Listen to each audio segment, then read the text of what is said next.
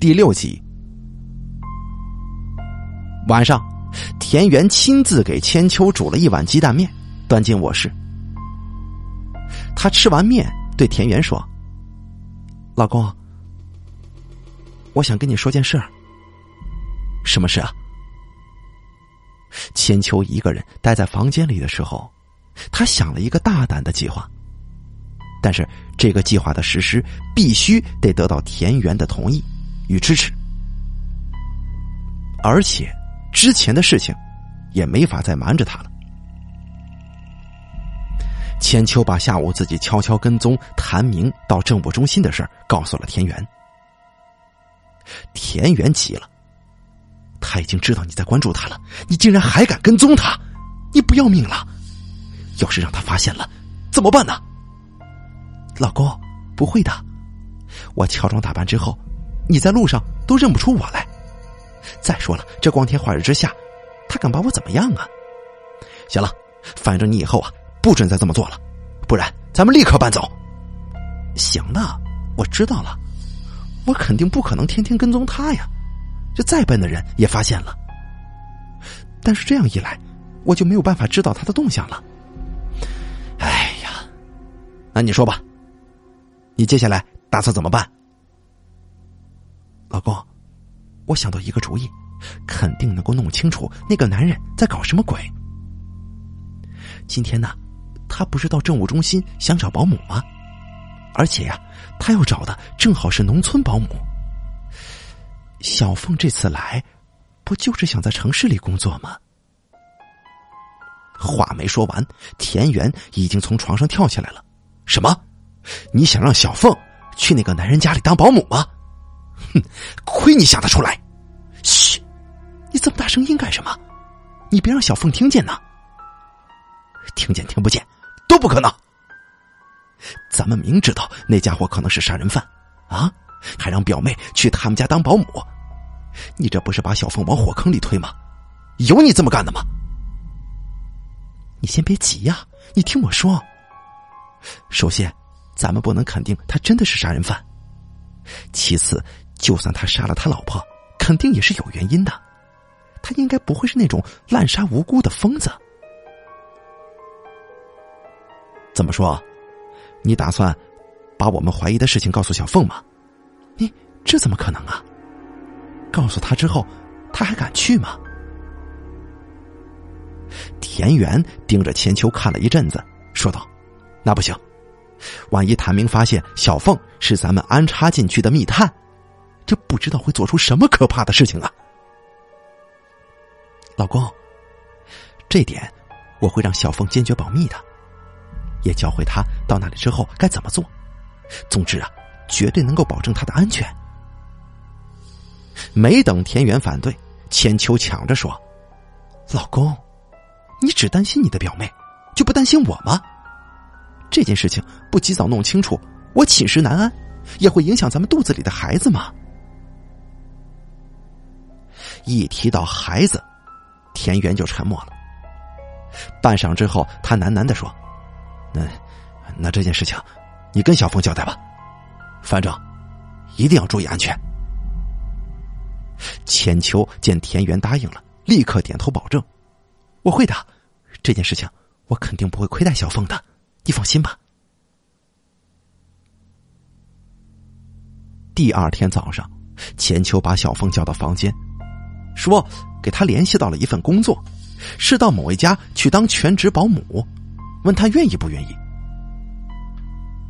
小凤对工作不挑剔，说只要能赚到钱，什么都行，还问工资是多少。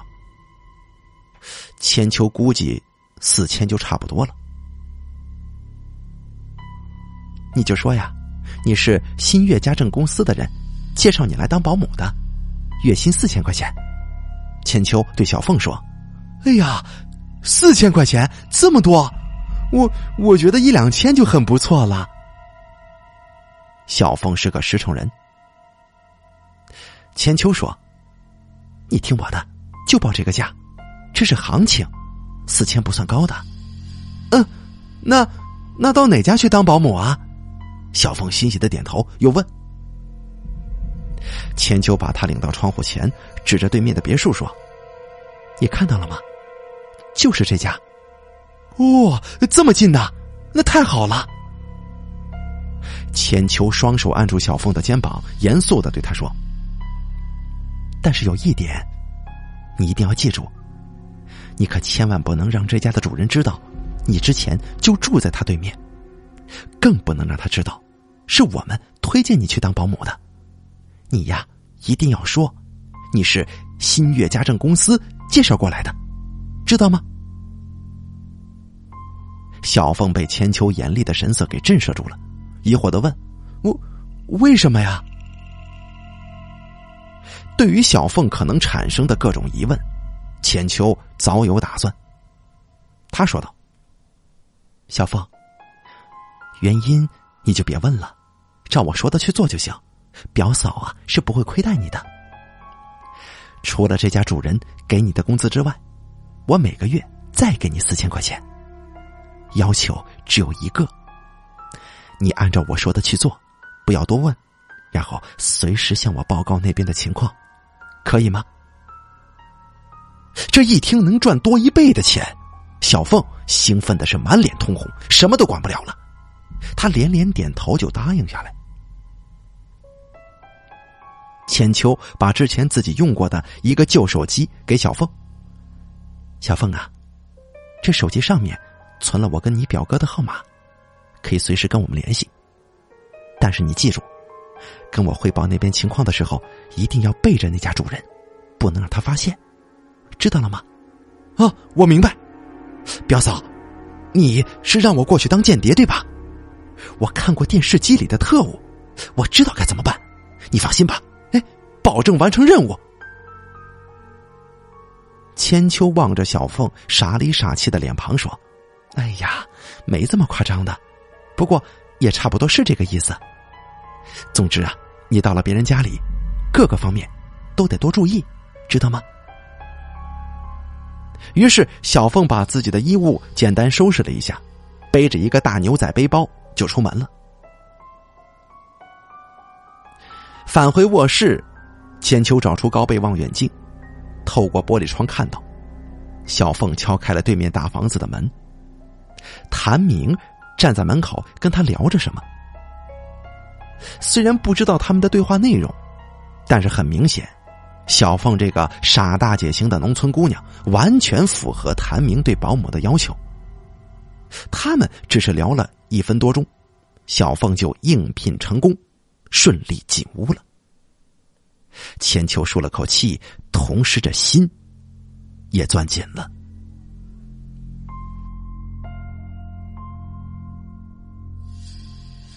第七集，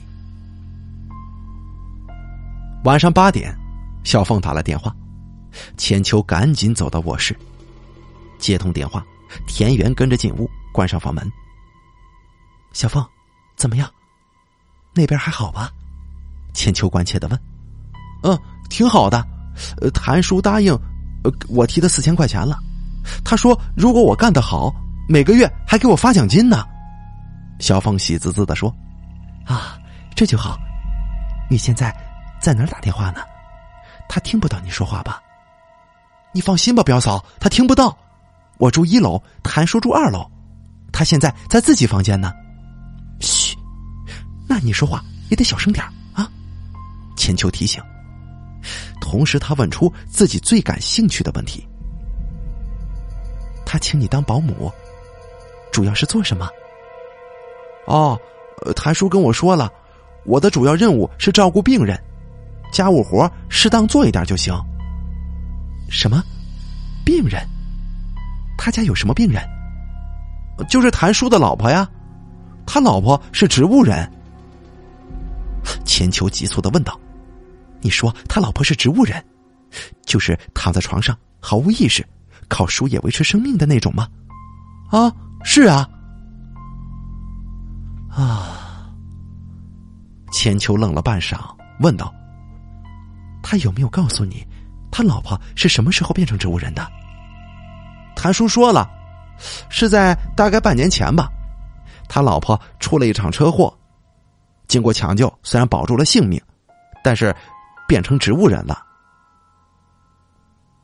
千秋的眉头紧紧的蹙着，又问道：“他，他要你怎么照顾他呢？”其实挺简单的，就是每天帮阿姨翻几次身，避免得褥疮，然后每天喂他喝一些水，照顾大小便什么的。哦哦，对了，呃，谭叔还教我使用音响，说让我时不时的放些音乐给阿姨听。那他还有没有说什么别的注意事项啊？小凤想了想说：“别的好像没什么，就是叮嘱了一点，说家里的地下室在酿红酒，不能打开盖板，也绝对不能下去，不然会破坏红酒的发酵的。”千秋愣了一下，什么盖板？他用盖子把地下室给封起来了？是啊，还上了一把大锁呢。怎么，表嫂？难道以前不是这样的吗？千秋不想让小凤知道这栋别墅以前是自己的家，更加没必要告诉他。以前从一楼到地下室只有一道楼梯，这根本就没什么盖板。他已经从小凤的口中获知了十分重要的信息，并且可以肯定，这个男人在地下室里隐藏着什么。现在他需要好好思考跟消化小凤说的这些话。啊，小凤啊，我知道了，你该做什么就做什么吧，有新的情况再打电话给我。挂了电话，千秋跟田园对视了好几秒。田园说：“这怎么回事？我真糊涂了。他老婆不是一两个月前看房子的时候还好好的吗？怎么这会儿成植物人了？还是半年前？”千秋也觉得这件事情真的是蹊跷到了极点。他说道：“难道那天跟他一起来看房子的女人不是他老婆吗？”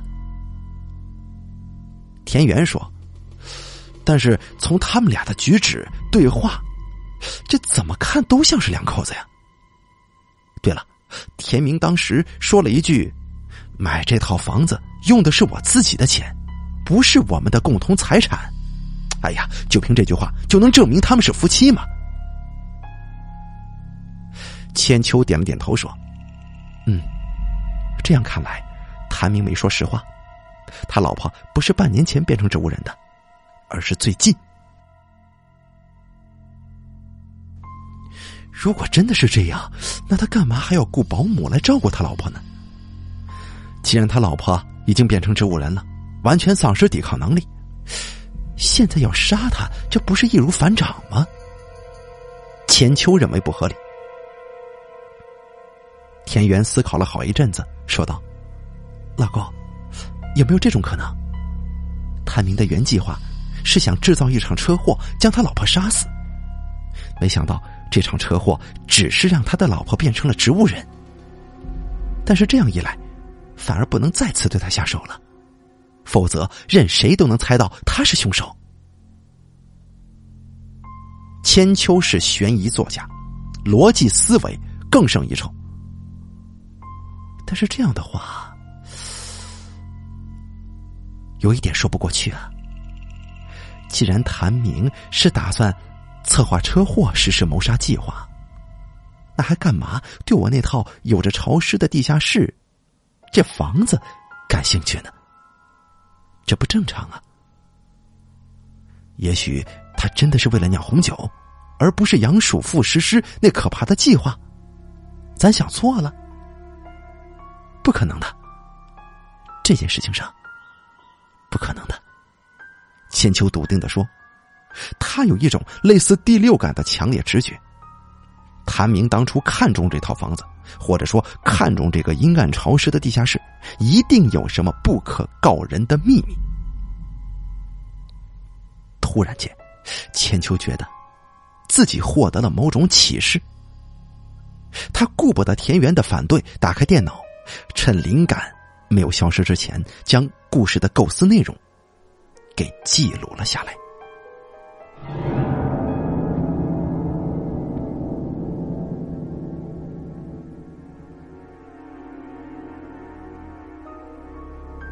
女主角把农村来的表妹安插进了男人的家试图获知这个男人的计划跟意图。通过表妹带来的消息她惊讶的发现自己错了。这件事情不像是她想象中的那么简单。男人当初看中这个潮湿的地下室，并不是为了杀死妻子之后毁尸灭迹，而是有着另一个更加恐怖的原因。他在地下室里养了一只恐怖的怪物。这只怪物是半年前他在洪水当中无意间发现的一种地球上从未见过的神秘两栖动物。出于好奇。他把怪物偷偷的养在某个地方，渐渐发现他不吃别的，只喜欢吃小虫子，尤其是鼠妇这种虫子。于是，男人买下这栋别墅，把怪物偷偷的养在地下室，不让任何人下去，包括他的妻子。而潮湿的地下室里繁殖出了很多鼠妇。能够让这只怪物每天都能够饱餐数顿。渐渐的，怪物越长越大，不满足于待在地下室，想要出来活动。但男人用锁链将其禁锢，导致怪物充满怨恨，经常在夜里挣扎和呻吟，发出骇人的声响。男人的妻子终于无法忍受了。有一天，他趁男人不在家的时候，偷偷进入地下室。发现了变异的怪物，惊骇之下从楼梯上摔了下去。男人回来之后，发现妻子的时候，他已经变成了植物人。男人将植物人妻子养在家中，并且聘请保姆。这个时候，他并不知道这个农村姑娘是女主角专门安插到他家打探情况的，于是就让这保姆照顾妻子。然而，令人意想不到、跟万分恐怖的事情发生了。变成了植物人的妻子，居然每天深夜从床上起来，像梦游一般进入地下室，跟怪物进行某种神秘的交流。当男人发现此事的时候，已经晚了。他终于知道怪物的可怕之处，也知道。妻子当初是怎样变成植物人的？啊！千秋一气呵成，写完这段故事构思，他长出一口气，回过头发现田园站在自己身后，表情骇异。他问道：“亲爱的，你怎么了？”田园感叹道：“我的妈呀，千秋！”你的确是悬疑方面的天才，你居然能够根据这件事情想到这么想到这么惊人的一个故事，我实在是佩服。而且，我我真的很想知道这个故事的结尾是怎么样的。自己的故事已经吸引了第一个读者，即便他只是看了一个大概。千秋很高兴。啊，你能喜欢这个故事，我相信读者们也会喜欢的。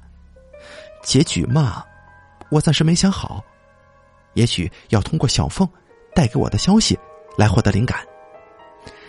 我相信时间长了，他肯定会有所发现的。怎怎么，发现什么？哼，难道这地下室里真养着一只恐怖的怪物吗？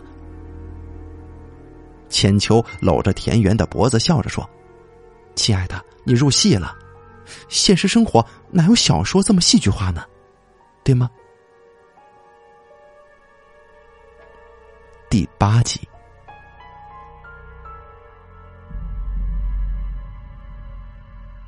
接下来的这段时间，小凤每天都会寻找机会跟千秋通话一次，可能是男主人不在家的时候，也可能是躲在卧室或者卫生间打电话。千秋发现，小凤似乎进入了某种臆想当中的角色，幻想自己是打入某机构的间谍，并且乐在其中。不过可惜的是，他后面提供的情报并不具备什么价值，这是他理解当中的男主人的一些可疑的行为。千秋无法通过这些支离破碎的细节推测出事情的核心。他清楚，揭开秘密的关键就是进入那个神秘的地下室，一探究竟。一天，千秋终于忍不住在电话里问：“小凤啊，那个锁住的地下室，你有没有发现什么不对劲的地方？”“啊，没有啊，不就是个酒窖吗？我们农村啊也有这种地下酒窖的。”那他有没有打开地下室进去过？嗯，没有，反正我没看见他进去过。千秋在暗示小凤：“小凤啊，你不好奇吗？那个地下室里有什么？为什么非得上锁呢？这、这、这好奇也没用啊！我又没钥匙，也不知道钥匙放在哪儿，这打不开盖板上的锁呀。”千秋一时无语，小凤在电话里抱怨：“我在这儿工作，别的都没什么，就是有件事情特别烦人。”你说，什么事情？小凤说：“这房子啊，包括院子，还有房子周围，有好多好多的地基呢。谭叔让我没事就用杀虫剂把这些小虫子消灭一些。”但是这么多，我哪里杀得完呢？可不杀的话，就会越来越多。哎，真是的啊！没想到这城市里的房子这么多地基，啊，比我们农村还多呢。千秋引起了警觉。你说的地基，就是鼠妇吧？啊，就是上次老太太用来炖老鸭汤的那……呃，行了，你别说了。千秋又觉得有些反胃。你告诉我，这鼠妇多到什么程度？这家里的地板上啊，一会儿就能看见一只，这踩都踩不完。每天我都得踩死好几十只呢。千秋陷入了沉默。他知道，这是他以前居住的时候完全没有的事儿。这种状况毫无疑问是不正常的。电话打到这里，小凤说：“男主人回来了。”就赶紧把电话挂了。这几天，看了新故事后续内容大概的出版编辑罗敏，打了好几次电话过来。他对千秋后面的构思赞叹不已，认为这是一个出了能做成畅销书，还能改编成好莱坞式恐怖片的精彩故事。他跟千秋谈到了很多版权的合作，最关键的还是催促他赶紧把故事的结尾给想出来，这样就能把重点书选题报上去。但是，小凤这几天提供的信息并没能够激发出千秋的创作灵感。千秋自己构思结局又总是不尽人意，再加上罗敏不断的催他。导致他心里有些烦。然而，一天夜里，事情终于出现了戏剧化的转变，惊悚事件终于在现实生活当中上演了。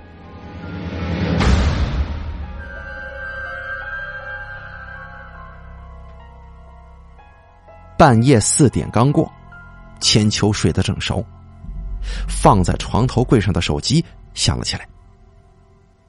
他睡眼惺忪的拿起手机一看，是小凤打来的。直觉告诉他，小凤在半夜三更打来电话，肯定是那边发生了什么不同寻常的事儿。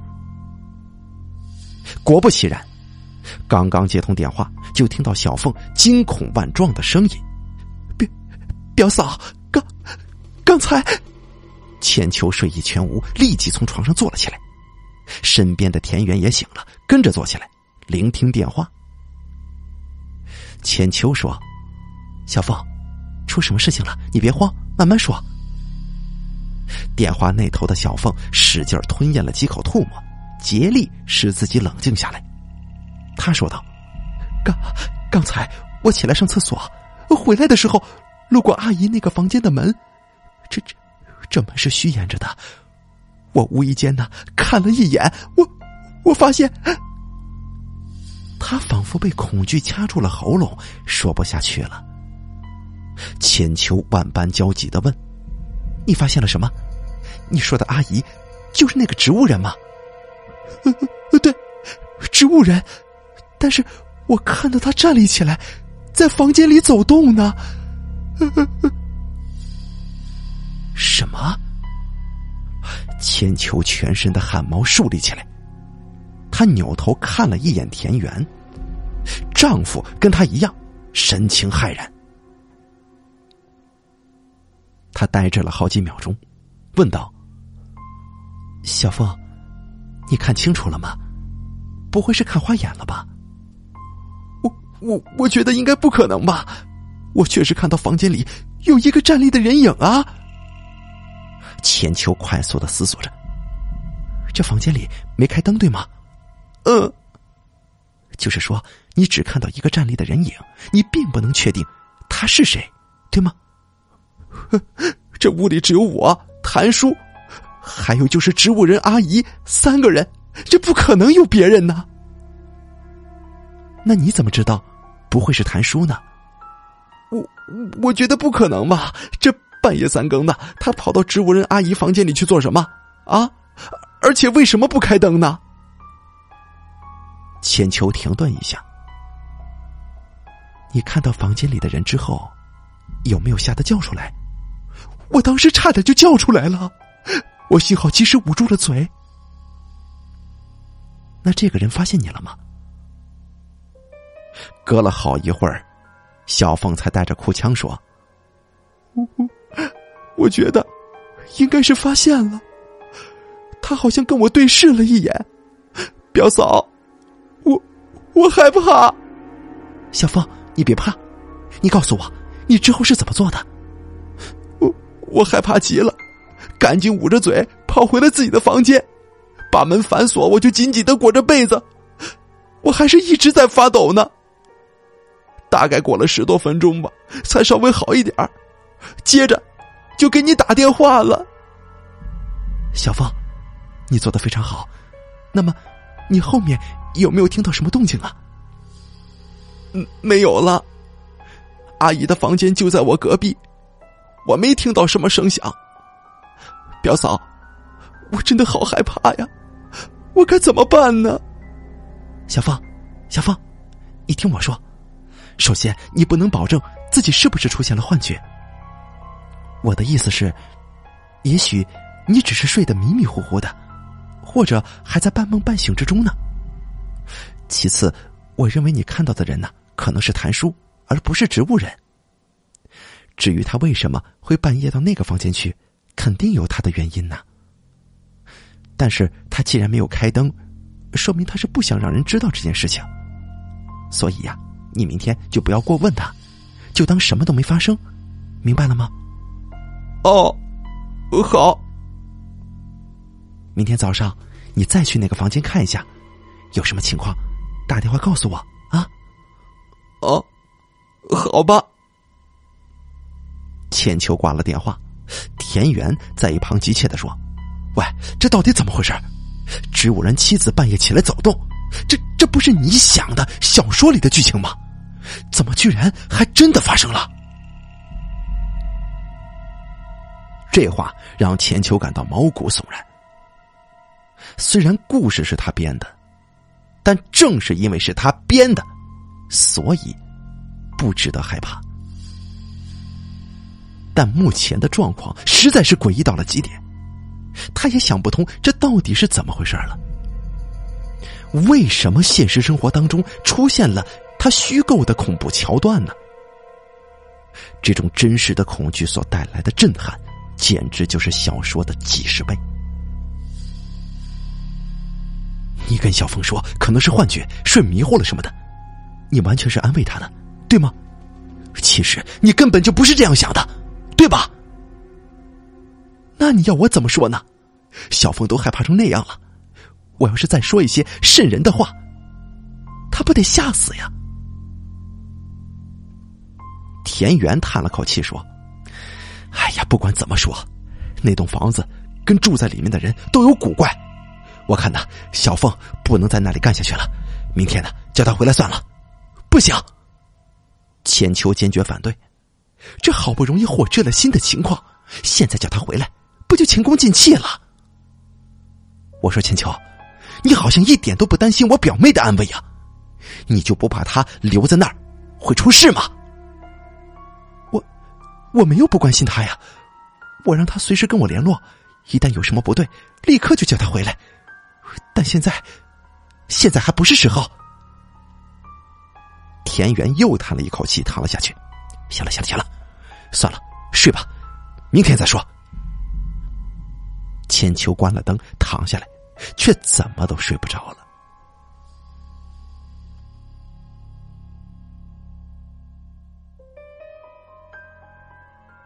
第九集，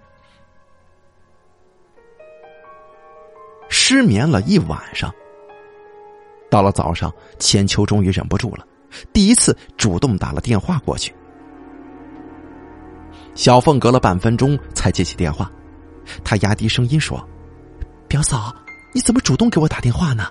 谭叔还没出去呢。”千秋说：“我实在是忍不住了，昨晚一宿没睡，都在想这事儿呢。你在哪儿接的电话呀？哦，我在卫生间。你说吧，他听不到的。小凤，你早上。”去植物人的房间看过了吗？嗯，我看了，阿姨还是躺在床上，插着输液管我觉得昨天晚上可能真的是我睡迷糊了。千秋可没小凤这么天真，但是千秋嘴上说着：“啊，就是啊，怎么会有你说的那种怪事嘛？”不过小凤，这几天你还是各个方面多留意一些，有什么发现？立刻就告诉我。哦，我知道，那挂了啊。小凤收起手机，打开卫生间的门，看到谭叔正站在卫生间门口盯视着自己。小凤心里猛地颤抖了一下，他完全不懂怎么掩饰自己内心当中的慌乱，十分不自然的说：“谭谭叔，你你干嘛？没什么。”我也想上上厕所。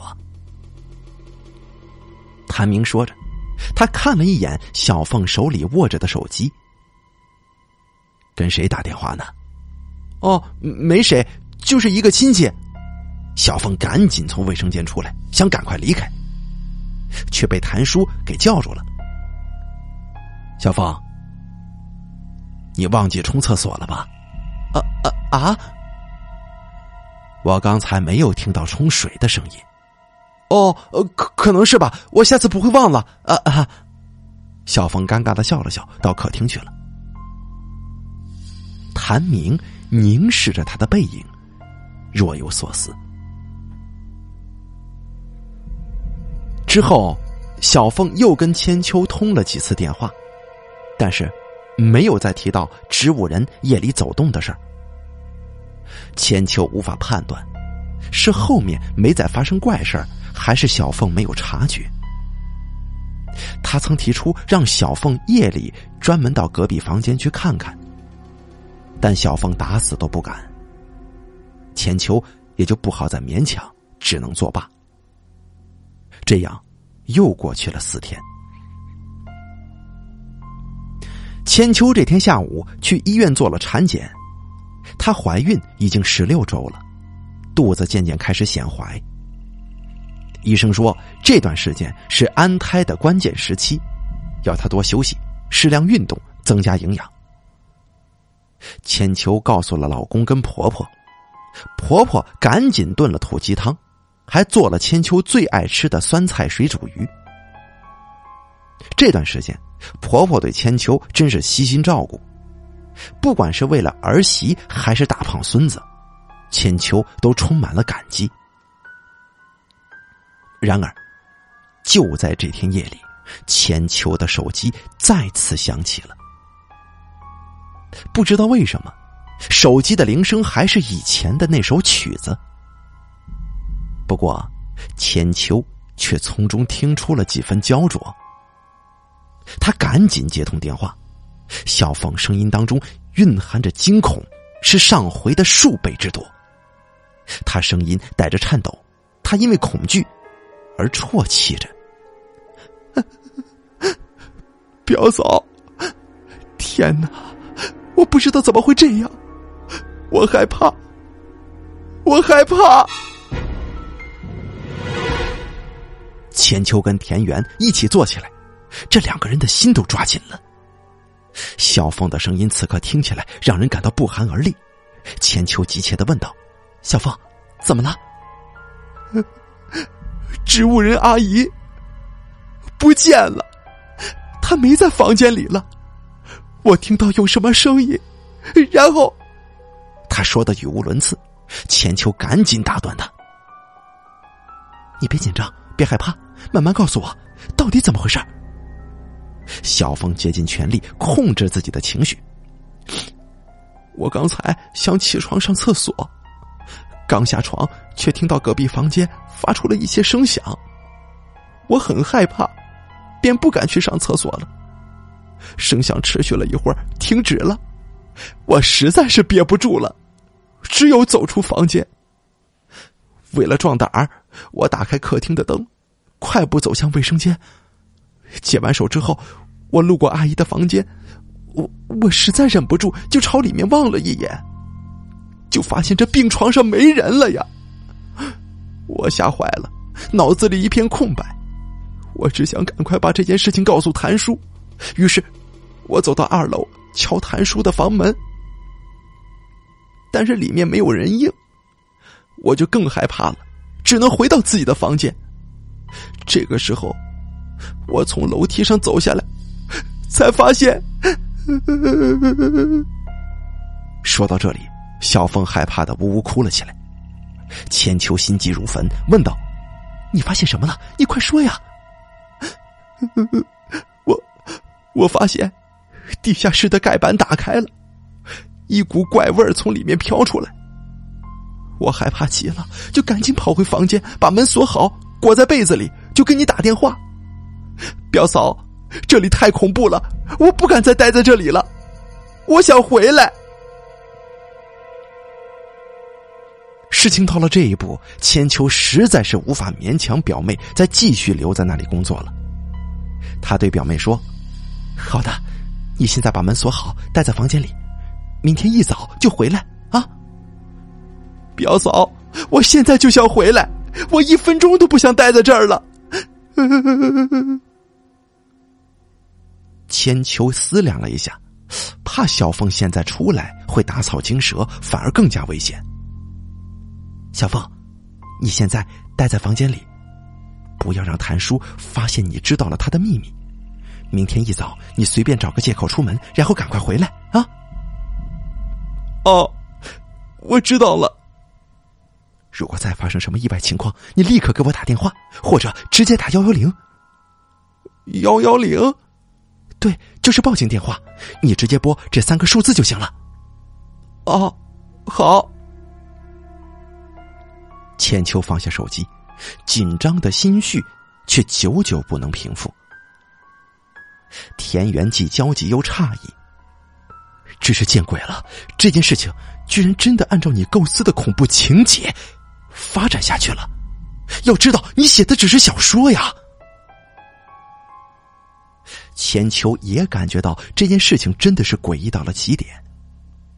不过现在看起来，似乎不用再由他来对面的房子进行密闭调查了。仅凭消失的植物人这一点，就足以让警方介入调查。想到这里，千秋对田园说：“要不？”咱们现在就报警吧。田园想了想，说：“还有三个多小时，天就亮了。等小凤离开那栋房子再说吧。”他走到客厅，倒了一杯温水给千秋。现在呀，别想这么多了，你是孕妇，别影响休息啊。千秋略微点了点头，接过杯子，喝了半杯水，忐忑不安的躺下。为了肚子里的孩子，他强迫自己闭眼睡觉。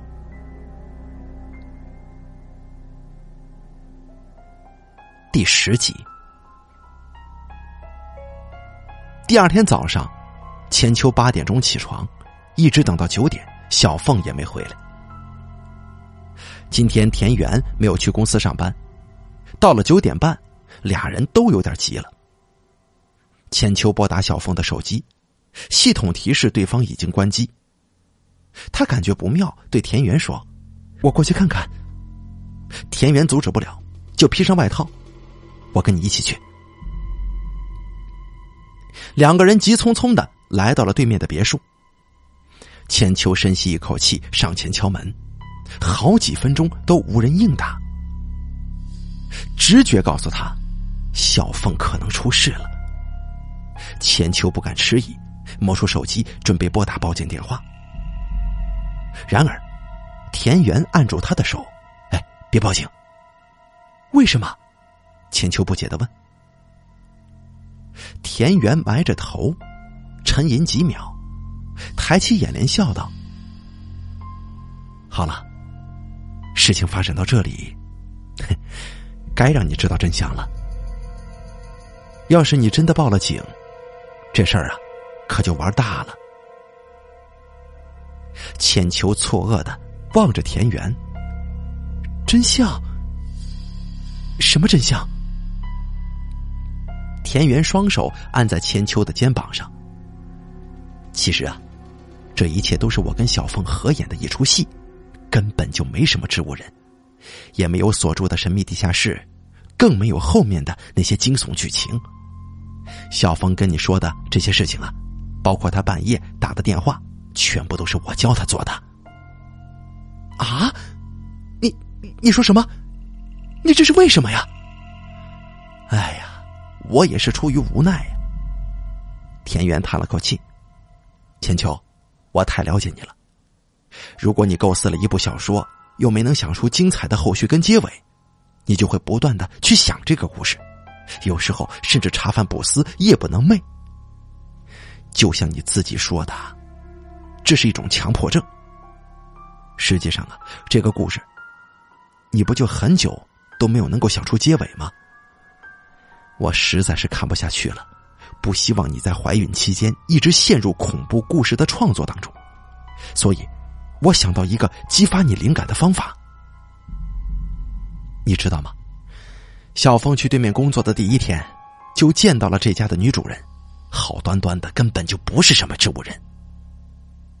他打电话告诉我这件事情，我本想立刻告诉你的，但是我却突然意识到，也许可以借小峰之口编造一些情节，启发你构思故事。那几天呢，我正好看了一部电视剧。里面有植物人的情节，于是我教小凤说了他打电话告诉你的那些话。小凤同意跟你配合，说谎话骗我吗？是啊，他理解我是为了帮你，啊啊！当然了，他也觉得这挺好玩的，乐在其中。你看他后面演的多投入啊，都完全进入角色了。千秋望着田园。你既然想到了能启发我完成故事的情节，你为什么不直接告诉我呢？需要跟小凤配合着演这么一出戏吗？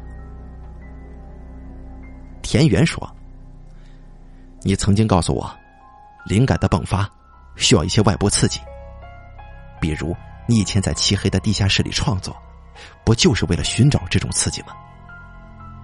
如果我很直白的把想法告诉你。”可能就达不到这个效果了。千秋张着嘴，难以置信的摇了摇头。天哪，原来是这样！那小凤呢？她在哪儿？小凤早就回老家了。她在谭明家干了几天，因为实在是缺乏城市生活的经验，很多事情都做不好，被辞退了。我给了他一些钱，让他呀在老家的县城多锻炼一下。他同意了。这么说，后面他给我打的那些电话，全部都是他在老家打的吗？啊，应该是吧。千秋啊，正如你所说，现实跟生活哪有小说这么戏剧化呀？对吧？正是这样，这次的事情啊，从一开始就是个误会，根本就没有你想象当中的那些可怕的事情。不过，你倒是通过这件事情构思出了一个好故事，也算是颇有收获呀，对吗？千秋捶了田园的胸口一下，娇嗔的说：“讨厌，你们居然串通起来骗我这么久！啊，不过也谢谢你为我做了这么多。”田园微笑着搂住千秋：“ 走吧，回家。我一会儿啊就去中介那里把租的这套房子给退了。明天咱们就搬回我的公寓住。现在你可以安心养胎了，对吗？”“嗯。”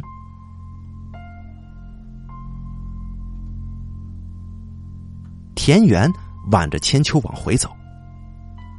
对了，这件事情啊，不要告诉妈妈，她从始至终都不知道。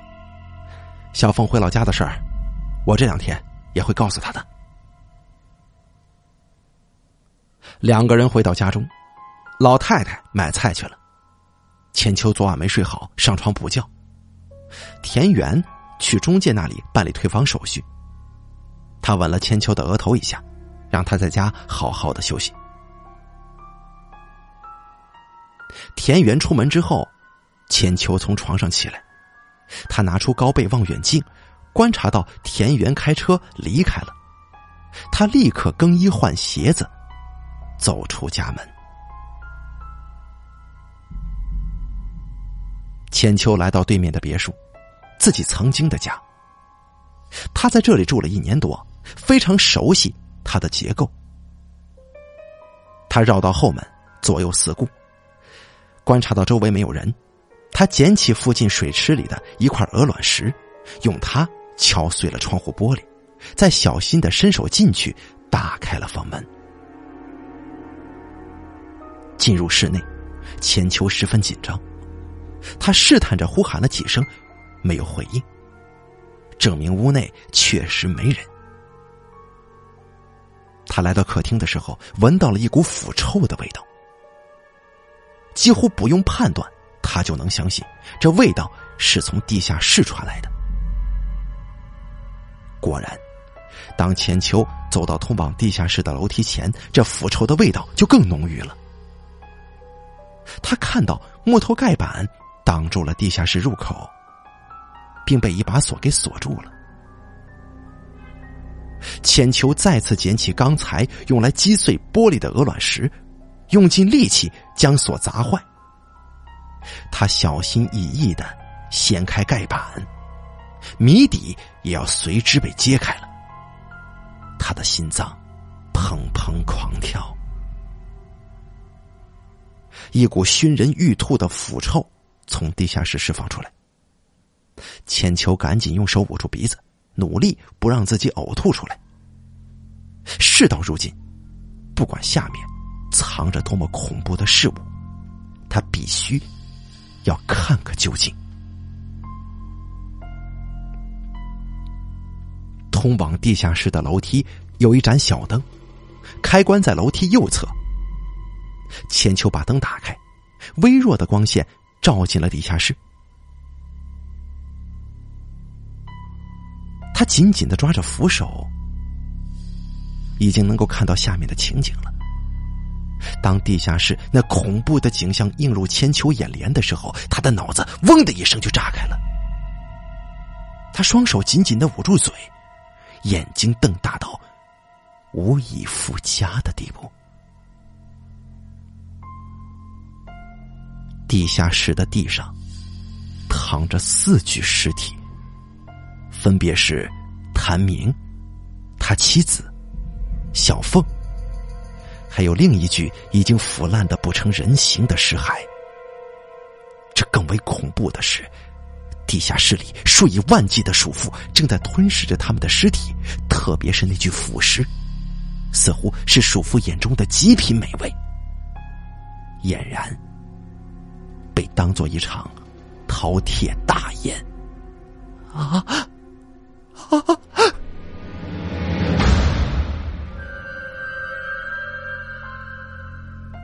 这画面太恐怖跟恶心了。千秋被这巨大的惊骇吓得浑身麻木，他呆立数秒，意识到自己必须要离开，迅速报警。然而，他转身准备走上去的时候，骇然看到他身后已经神不知鬼不觉的站着了一个人，正是她的丈夫田园。啊！千秋惊叫一声，头皮发麻。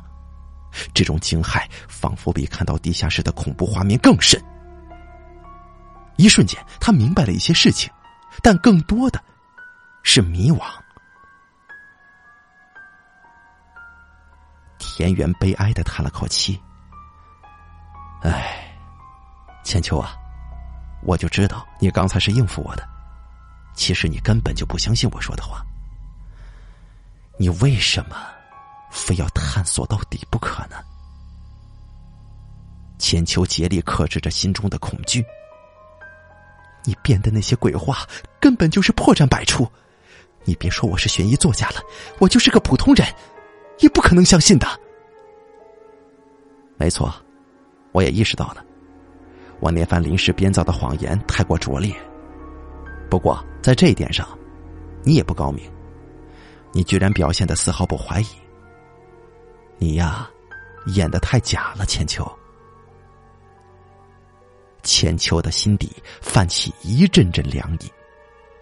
那么，这一切到底是怎么回事？你现在可以告诉我了吧？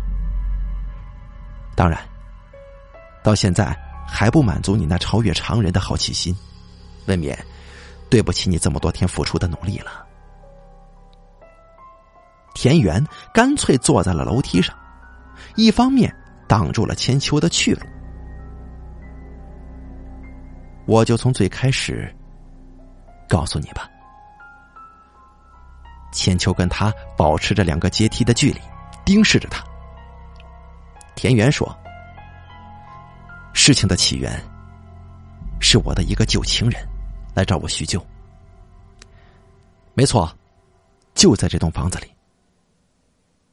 当时我们住在这里。”而你那天下午正好做产检去了。本来我以为他只是跟我温存一下，没想到的是，事后他居然提出要我跟你离婚，跟他在一起。否则的话，否则的话，他就要把我跟他偷情的事情告诉你。我不想接受他的胁迫，但这个女人呢，着实不是个省油的灯。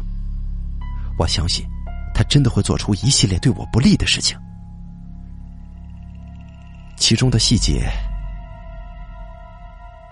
你用不着了解了。总之啊，最后的结果是，我因为愤怒，失手把他杀了。啊！千秋遍体生寒。杀人之后，我很慌乱。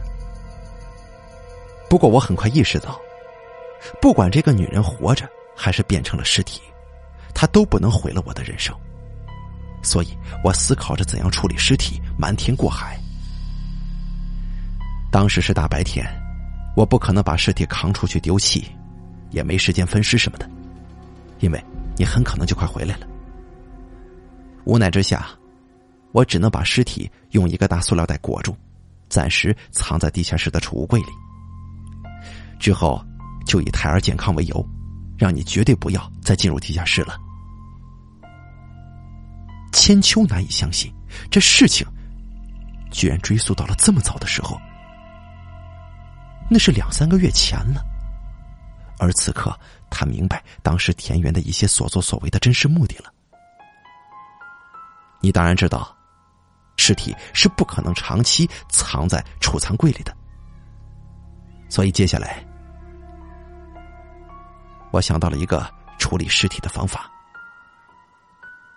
我打算借装修之名把尸体砌在地下室的墙壁里，但是这需要一个合适的理由。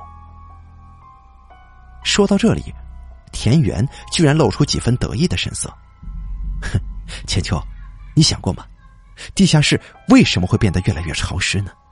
啊？千秋瞪大眼睛望着他，难以置信。这居然都是罪恶计划当中的一部分。这栋房子旁边的花园里，有一根用于浇水的水管。我把水管埋在地下的部分敲破了一些，让大量的水进入地下房子，尤其是地下室。这地下室就会变得十分潮湿。然后你开始讨厌这套房子，考虑卖掉它，也是顺理成章的事情。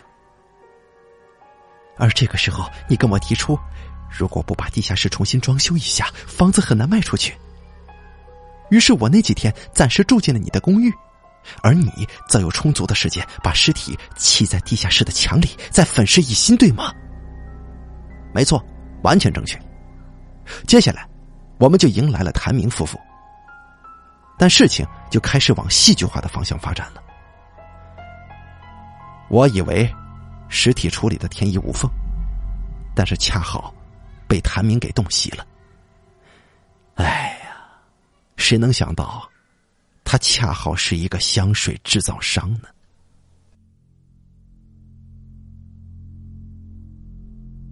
一开始，千秋没听明白他这句话的意思，但几秒钟之后，他猛然意识到了什么，骇然道：“啊，原来是这样！”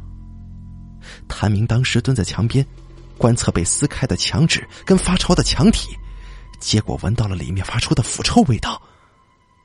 他是香水制造商。嗅觉自然比普通人要灵敏的多嘛？对呀，上天似乎有意要跟我开玩笑，居然让一个嗅觉异常敏锐的香水商发现了我藏在墙壁里的秘密。谭明是个思维敏捷、老谋深算的人，虽然他当时就发现了这个秘密，但是却并未表现出来，原因是。他想到了一个敲诈我的计划。千秋开始理解后面所发生的事情了。谭明不顾妻子的反对，买下了这套房子。当然，他之后肯定跟妻子解释了买房子的真正意图。房子过户之后，他就开始跟我联系。并且以此敲诈我五百万。如果我拒绝付款的话，他就报警。老实说，我当时还真打算凑足五百万给他，但我告诉他这需要一定的时间。他同意先等我一阵子，但是在这段时间里，谭明那个比他还贪得无厌的老婆，居然想敲诈我更多。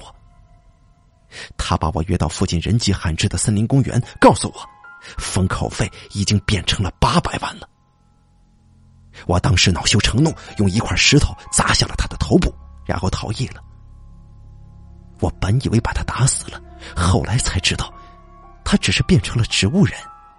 你等等，千秋打断了田园的话。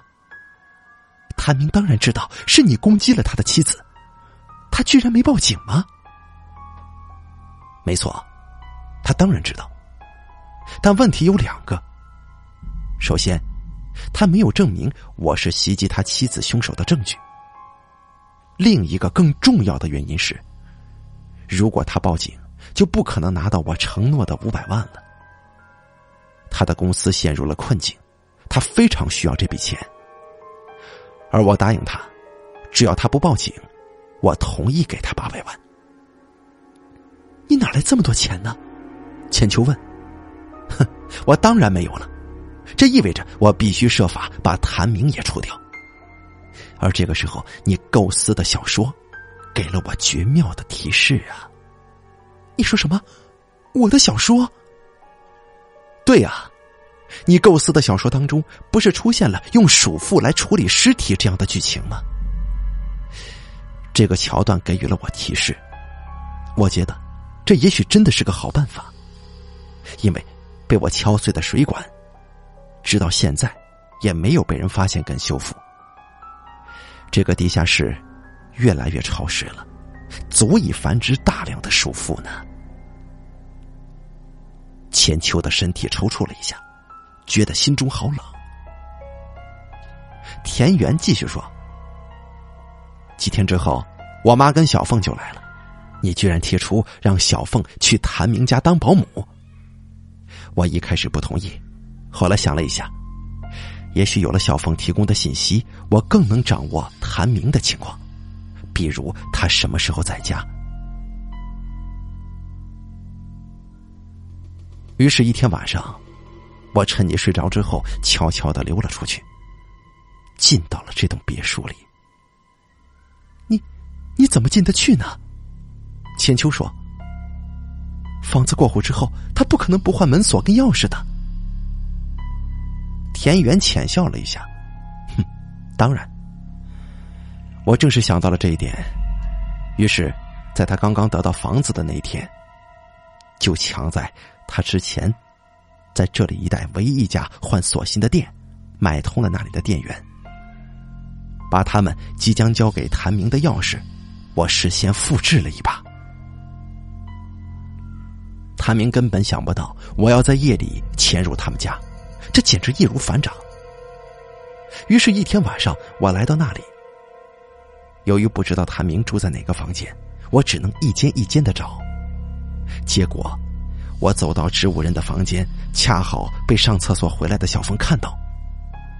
所幸当时屋里一片漆黑，他并不知道那是我。小凤回到房间之后，我不敢再留在那边，赶紧回来。果然没多久，他就给你打电话了。我由此得知，他误以为看到的是植物人在走动呢。几天之后，眼看就要到付钱给谭明的日子了。我不得不在夜里再次潜入别墅。我的计划是不动声色的杀了谭明，把他跟植物人一起丢进地下室锁好。而小凤，我会打发他回老家，地下室的尸体就交给日渐增多的鼠妇来处理吧。那天晚上，我顺利潜入二楼，用枕头捂死了谭明。并且在他身上找到了地下室的钥匙。我把他的尸体搬到地下室，再去搬同样被捂死的植物人。结果我弄出了一些声响，引起了小凤的察觉。他走出房间，发现植物人不见了，谭明的房间也没有回应，而地下室的盖板打开了。为了不让小凤发现我，我在他去二楼的时候迅速返回家中。还好，这两栋房子之间的距离很近，只要不到五分钟。我上床躺下不久，小凤的电话就打过来了。他把那边的怪事告诉你，而你告诉了他报警电话。很遗憾呐，这个时候我意识到，事情已经到了这一步，只能一不做二不休了。为了守住秘密，我不得不连小峰一起杀死。于是我倒了一杯加了安眠药的水给你，让你睡着，然后再次潜入这套房子。我，我是孕妇，你居然给我吃安眠药！浅秋的眼泪淌了下来。不过，面对这可怕的杀人犯，这些细节已经不重要了。这一次，你把你的表妹也给杀了吗？唉这实在是没办法的事啊！我把三具尸体搬到地下室，并且把之前曾经暴露气味的墙壁里的尸体也给挖了出来，让已经繁殖到上万只的鼠妇来处理。千秋畏惧的说：“鼠妇只吃腐肉，它不可能连同骨头也给啃掉的呀。”我知道，但以后我再来这里，只处理那些骨骸。不就容易多了吗？啊！你，你简直就是个魔鬼！千秋怒斥道，他不敢相信自己居然跟这样一个杀人不眨眼的恶魔睡在一张床上。为了保全自己，你竟然不惜杀掉这么多人！哎，话也不能这么说呀！我杀的四个人当中，除了小凤是完全无辜的，另外三个人都是出于贪欲之后才招致杀人之祸的。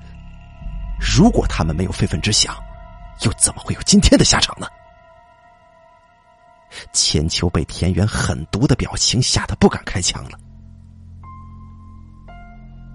田园舒了口气，眼神变得温和了一些，说道：“好了，千秋，你已经知道了整件事情的始末，包括我费尽千辛万苦隐藏的秘密。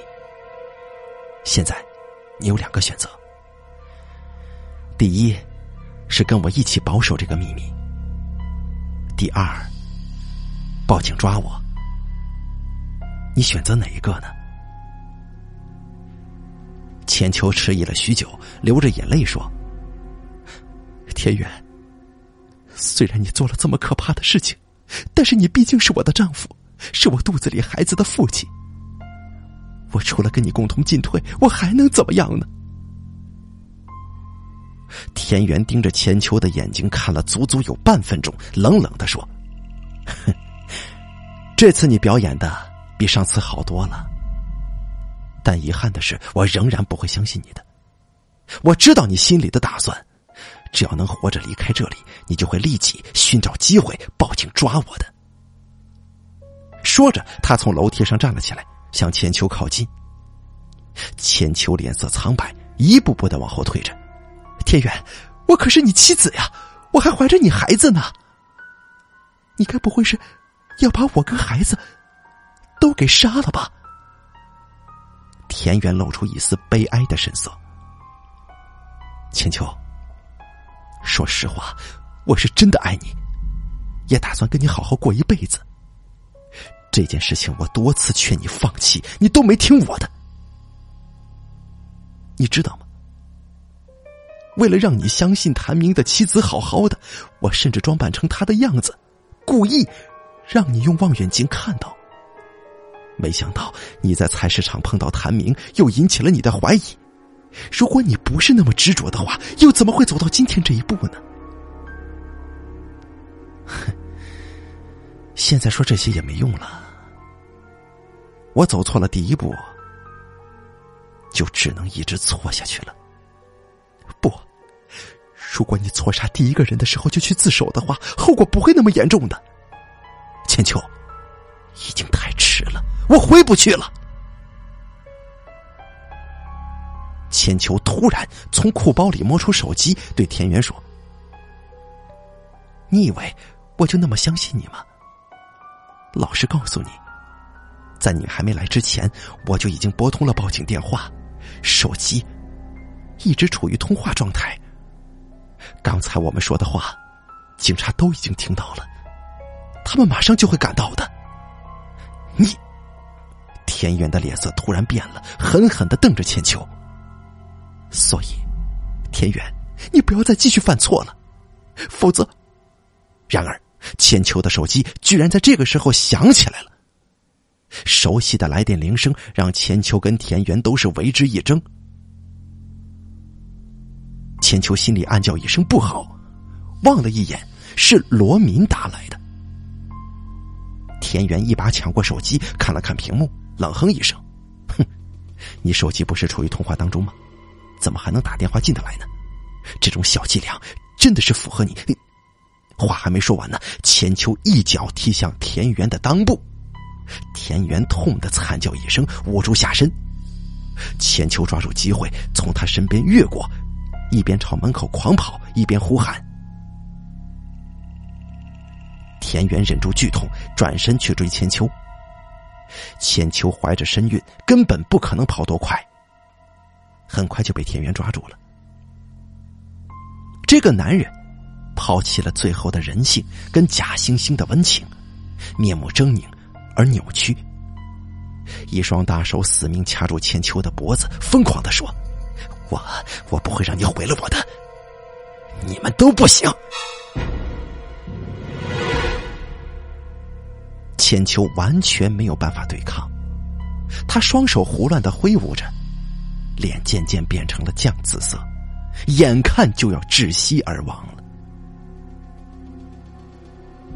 突然，一个人出现在了田园的身后，他用尽全力，把一块鹅卵石朝田园的后脑勺就砸了下去，田园当即就昏过去了，脑后溢出鲜血。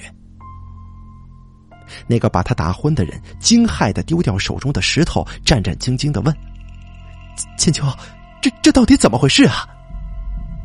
千秋回过气来，定睛一看，站在他面前的是罗敏，但他已经没有力气来解释这一切了。罗敏惶恐的说：“本来呀，我是打算到你家守着你，把故事大纲写出来的。走到门口打你手机，却听到你呼救的声音。”我赶紧绕到后门，门没关。进来之后啊，居然发现田园要杀你，那可是你老公啊！我的天哪，太可怕了！千秋这才想起来，他一直忘记告诉罗敏，自己早就已经卖掉房子，并且搬家了。不过看来这一点，恰好救了他一命。他虚弱的对罗敏说：“快！”快报警！几分钟之后，警车呼啸而来，将昏厥的田园和千秋、罗敏一起带到公安局。警察很快根据千秋的口供跟现场确凿的证据，弄清楚了案件的始末。田园被法院判处死刑，立即执行。